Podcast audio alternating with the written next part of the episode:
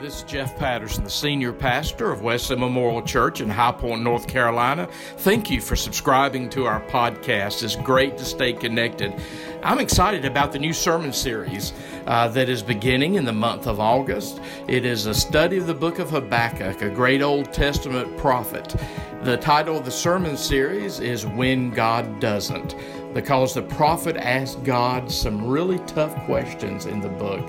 And we're going to study that book together and learn how to uh, worship and love and serve God in the midst of very confusing times. So thank you for joining us. I wish the ring had never come to me. I wish none of this had happened. So do all who live to see such times, but that is not for them to decide. All you have to decide is what to do with the time that is given to you. That's a clip from the movie Lord of the Rings, and a great uh, quote indeed, where Frodo, if you don't know, who's carrying this ring of power that he has to get rid of, and by the time he's carrying this burden over the course of the movies and the books, and it becomes too much for him to bear, even to the point where he uh, says to Gandalf, I wish this had never even happened in my time.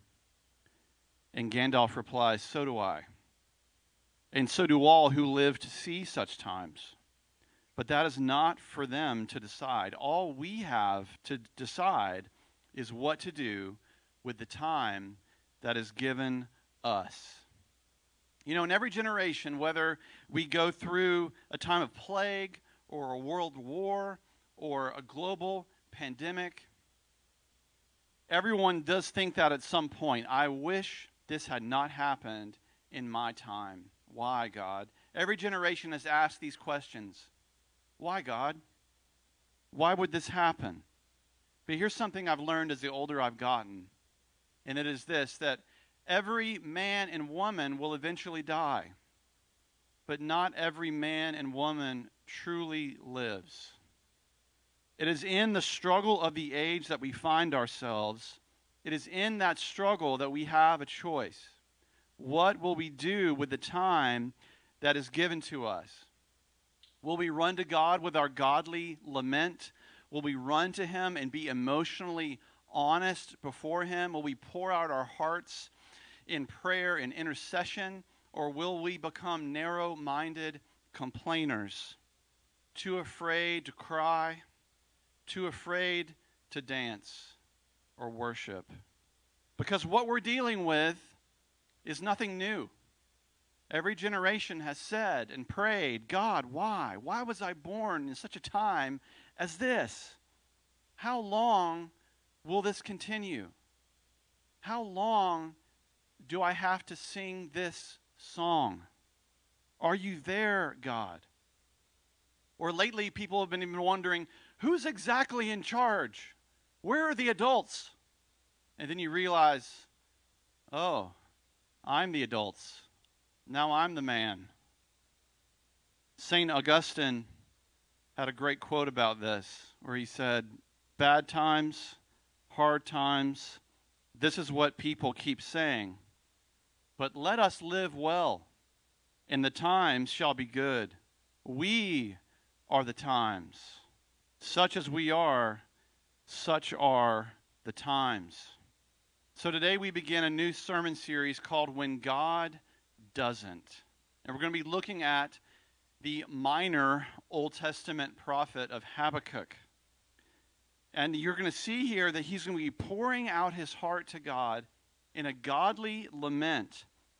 And he's going to be questioning God as to why God appears to be silent and uncaring toward his situation. Now, Habakkuk is a prophet, and he's seeing everything go wrong in his society and his culture.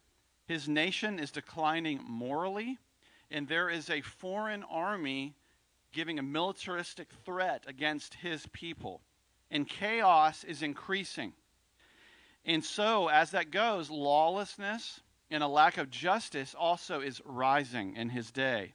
Fewer and fewer people are willing to do the hard work of being peacemakers, of instilling justice, and deciding what to do with the time that is given to them. And instead, they become narrow minded complainers. And they've given in to compromise morally and ethically. And Habakkuk is overwhelmed by what he is experiencing. Does any of this sound familiar? And he's going to God where he should go with his heart and with his godly lament. And we start in Habakkuk 1, verse 2. O Lord, how long shall I cry for help, and you will not listen? Or cry to you violence, and you will not save? Why do you make me see wrongdoing and look at trouble? Destruction and violence are before me, strife and contention arise. So the law becomes slack, and justice never prevails. The wicked surround the righteous, therefore justice comes forth perverted. But then you jump down to verse 12 and you see Habakkuk change a little bit of what he's saying when he says, Are you not from of old? O Lord, my God, my Holy One, you shall not die. Habakkuk laments about his situation. He's not complaining. There's a difference between complaint and lament. But he comes to God with a lament, but then Habakkuk does something about it. And that's the difference is Lament trust God in the midst of the trial. Complaint is selfish. It's just merely complaint. It's not trusting anyone or anything.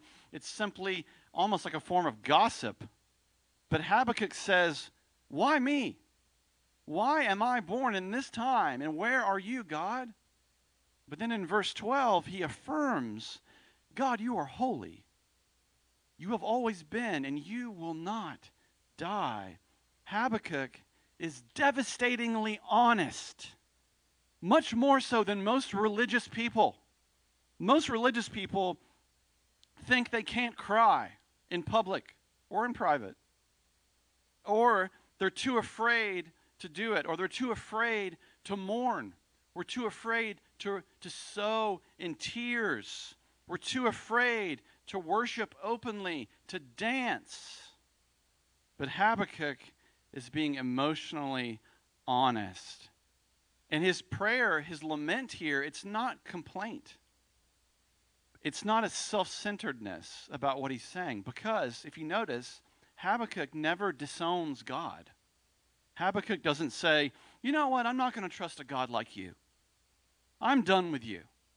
No, he affirms that God is God and his holiness and his, eternal promise but he's holding two things in tension at the same time. I think it's good to hear that we can be emotionally honest before God when we're wondering during times when God doesn't. We can come to Him and cry out in a godly way while still being faithful, while still believing God and not complaining, but seeing that it's part of relationship in, with you, in your faith. There's a place for mourning. There's a place for lament, a place for tears, because lament is built on trust and relationship. Habakkuk's being real. As I, as I said, though, he's not complaining. And sorry to burst the bubble of postmodern culture, but complaining is not a spiritual gift. It's not a spiritual fruit. It's not a virtue. Complaining actually disowns hope, and it's self serving. And that's not what we see Habakkuk doing. It still trusts God. And as I said, it holds two things in tension that God is good, and I know you're with me, but also, where are you right now? I need you. I'm in a valley, I'm in a dark place, I don't know where to turn. But you see, it's in those moments of hunger for God, of lamenting, of grabbing hold of his promises that actually that God is the closest. And he may be silent because he wants us to hear and learn about ourselves and our motivations and the intents of our heart. But here's a good question, though, and Habakkuk is asking himself this here, and we've asked the same question to ourselves of a, of a life of faith, the life of a Christian. And it is, it is this question What do you do when God doesn't? Like, practically, what am I supposed to do when I feel like God doesn't? And as you see in the Bible, there's plenty of people that ask that same question. Jacob, as we saw last week, literally wrestles with God. Job, let's not even get started with Job, okay? There's a whole thing we could talk about Job. Job is saying, Job does kind of complain, but he also laments. But Job is asking, What do I do when God doesn't? Thomas in the New Testament, he's the same way. Jesus is resurrected? I don't know about that. I don't know about that. I need, I need some proof. And then Jesus gives him the proof he's looking for. But all of them are trying to decide what do I do with this time that has been given to me? What do I do with the time I find myself? And instead of complaining, they run to the place they should run, which is in the presence of God. Even if it's with your tears, even if you feel like you're in a valley and you feel alone and there's enemies pressing in around you, this is the healthiest place for your soul to be. I'm going to propose two spiritual disciplines that you can consider when you ask yourself the question, What do I do when I feel like God doesn't? And it's two words, two words mourning and dancing. Probably not what you expected to hear. Mourning and dancing. Here's what I mean. This is a quote from the author John Eldredge, who's famous for the book Wild at Heart. A lot of other great Christian books. Recommend you read John Eldredge fantastic leader in the faith. And he said this about mourning and dancing, or really about worship and grief, which are the same ideas. He said, I believe we must add two spiritual disciplines to everyday life. The first is worship. We must adore God deliberately, regularly, even personally. So there's worship or dancing, same idea. And the second is the other is grief. We must allow time for sorrow to do our own personal sowing. I see no other way to care for our hearts worship and sorrow, mourning and dancing. These things aren't as far apart as we may think. You know, as I've gotten older, I've certainly been more open to tears and emotion. Um, I think that's good, especially for men, because there's this false idea of masculinity in our culture that if I cry or I'm, I'm emotional, I'm not a man, which I think is a total lie. And I've worked in churches for a long time. I've led worship in front of a lot of people, and I would I'd see people being emotional before God. It's not all about that, but it's good to bring God how you're feeling. And I see a lot of men standing around the room with their arms crossed, and they just kind of stand there. Because they think if they open themselves, that they're going to lose their masculinity. It's ridiculous. And as we'll see, that it's not even who Jesus was or is. But especially as I've gotten older, and when you have your have children, um, I've, I've become even more in touch with this idea of of tears, not just of sorrow, but just of tears of joy. The first time you see your baby or your children, it's just waterworks. I didn't even anticipate it. It just started coming, these tears. But I've never been, up to that point, I was never a huge crier in my life. And I would go to church camp with youth group, and we have some emotional worship service or something, and there's all these kids crying, and I'd be like, what are they? I don't get it. Like, I, I, I kind of want that, but I don't feel it right now, you know? And, and faith isn't always about feeling either, but it, it, it, it's good. God, you know, feelings are God given. Emotions are gifts of God. It's part of who we are as human beings, holistic human beings. But I've never been hugely in touch with that part of my life when I was younger, up until when I was about 20 years old. And something happened that radically shifted this for me. This, and also this idea of, of joy and sorrow, or mourning and dancing, and how it, God uses these spiritual disciplines in our lives when we feel like God doesn't. And I was working with a ministry called Carolina Cross Connection uh, that's been near and dear to my heart for many years. And It's a home repair ministry. And one afternoon over the summer, I was visiting a home we were doing some work for, and her name was Miss Deborah. And a youth group came to Miss Deborah's house, and they painted the eaves of her home, some minor things for half the day. And, and then they left, and I, I visited with her for a few moments, and we sat at her kitchen table, and I learned that Miss Deborah, while she was thankful for the work we did, she was deeply depressed. Her husband had passed away a few years before. She had no friends or family nearby. She lived alone. And so I could sense this about her. I could feel it. And I wanted to do something. I said, well, why don't, maybe you could go for a walk each day or get involved with a, with a local church or, or even go see a therapist to talk to somebody. And she just shook her head and she wasn't interested in any of that. And I tried to fix it. I tried to, I asked God to fix it. You've been like this in your life too. But nothing happened, at least what I could see. And I got into my car. After I left, we shared a prayer together, and we got, I got in my car, and I, and I asked myself the same question we ask ourselves throughout our lives What do you do when you feel powerless and you feel like God doesn't? And it's outside of my control to fix or handle.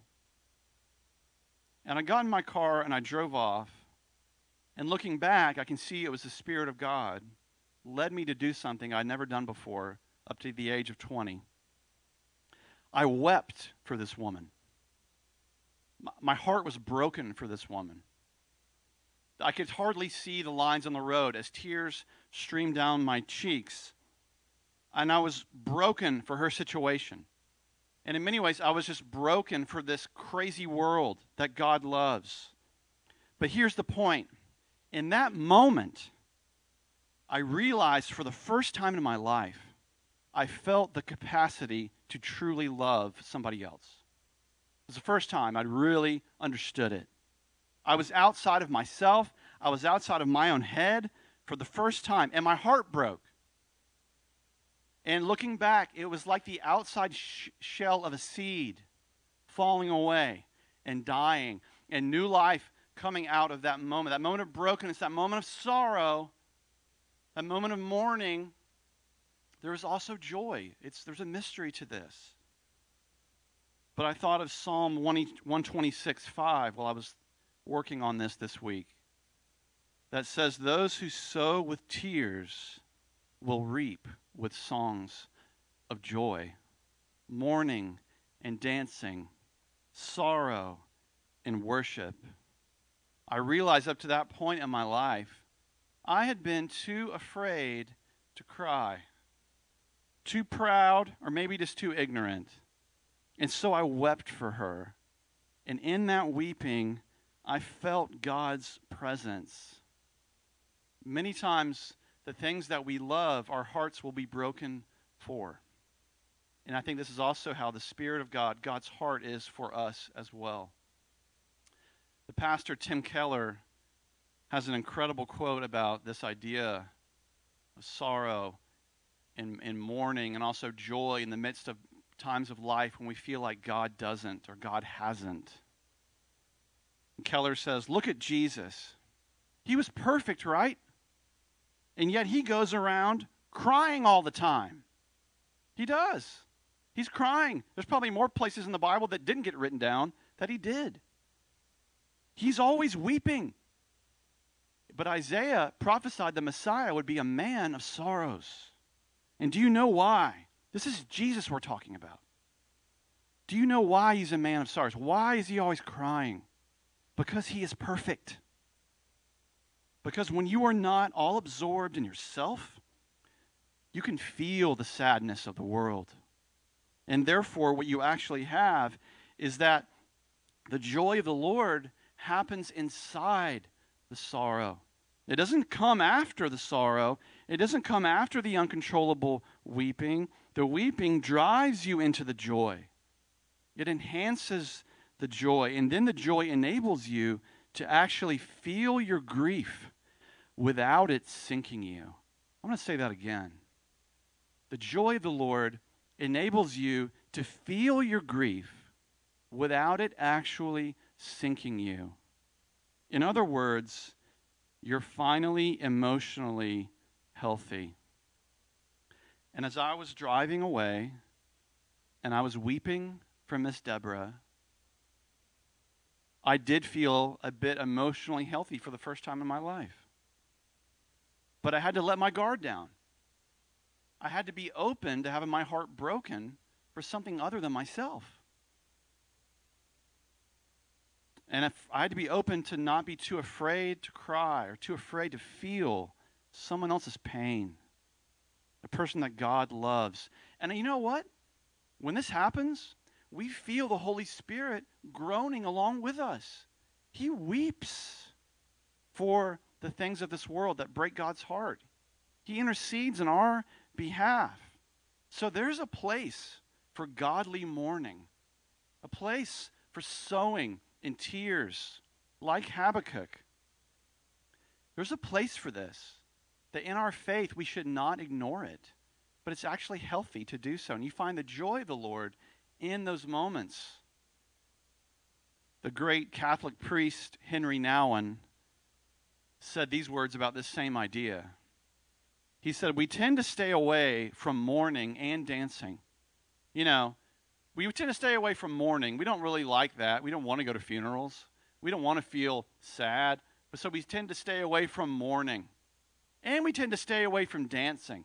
Most of us, because we're all horrible dancers.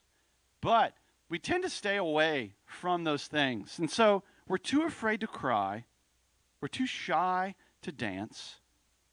And so we become narrow minded complainers, avoiding pain and also true human joy. And while we live in this world that's subject to the evil one, we also belong to God. So let us mourn and let us dance. See, narrow minded complainers, they don't make the best of the time in which they find themselves. Godly faith that seeks to thrive in hard conditions, we need to learn this from Habakkuk and other people throughout the scriptures. You can have godly mourning, you can be emotionally honest before God. You should. That's the best place to go, to sow in tears. But also let us take time to worship, personally or corporately, to dance before the Lord because He is good. Even though we walk through the valley of the shadow of death, we will see no evil.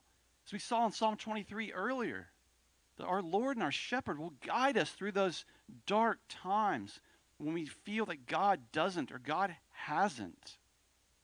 He is with us in those storms. So let us remember Jesus' words where he said, In this world, you will have trouble, but take heart, for I have overcome the world. But until those, the ultimate fulfillment of those words of Jesus, he has overcome the world spiritually. There's no doubt about that. His work on the cross is atoning work for your sin and mine. That today there is forgiveness of sin. If you need the forgiveness of God, you can't forgive yourself ultimately. Only God can do it. And that He, this is the, one of the proclamations of the good news, that that still stands and it is in, at work today. But until the ultimate fulfillment of Jesus' return to the earth, we will continue to mourn and let us continue to dance. Let us continue to sow in tears, but let us continue to find the joy in the morning. So, what do you do when God doesn't? Let us mourn, but also let us dance. I'd be honored to pray with you. Let's pray. God, I lift to you those watching and listening right now, and especially for those that are in a very dark season, as many of us are. We continue to trust your promises, O oh God, that you are faithful day after day, and you will continue to be so, that you are our shepherd, our good shepherd. And God, this life of faith, it requires us to be led. Slow down our hearts, O God, our minds. Empty us, God, of things that are overwhelming us. Let us be still, O God, and know that you are God. From age to age, you do not change. And may the peace of Christ rest upon each soul listening to this now. Let us remember there's a place for mourning and a place for dancing, a place for rejoicing and a place for sorrow. That we can bring to you the full spectrum of how we feel day after day and that you want to hear. You are a perfect Father in heaven. If good parents here on earth want to hear how we're doing, of course you, God, want to hear how we're doing. And in those moments of sorrow, you will bring healing. Our whole lives are a testament to healing day after day. You heal us of so many things that we don't even take, take notice of sometimes. Guide us as we sing these songs to you, Lord. You are good. We love you. In Jesus' name we pray. Amen. Amen. So true. He is worthy indeed.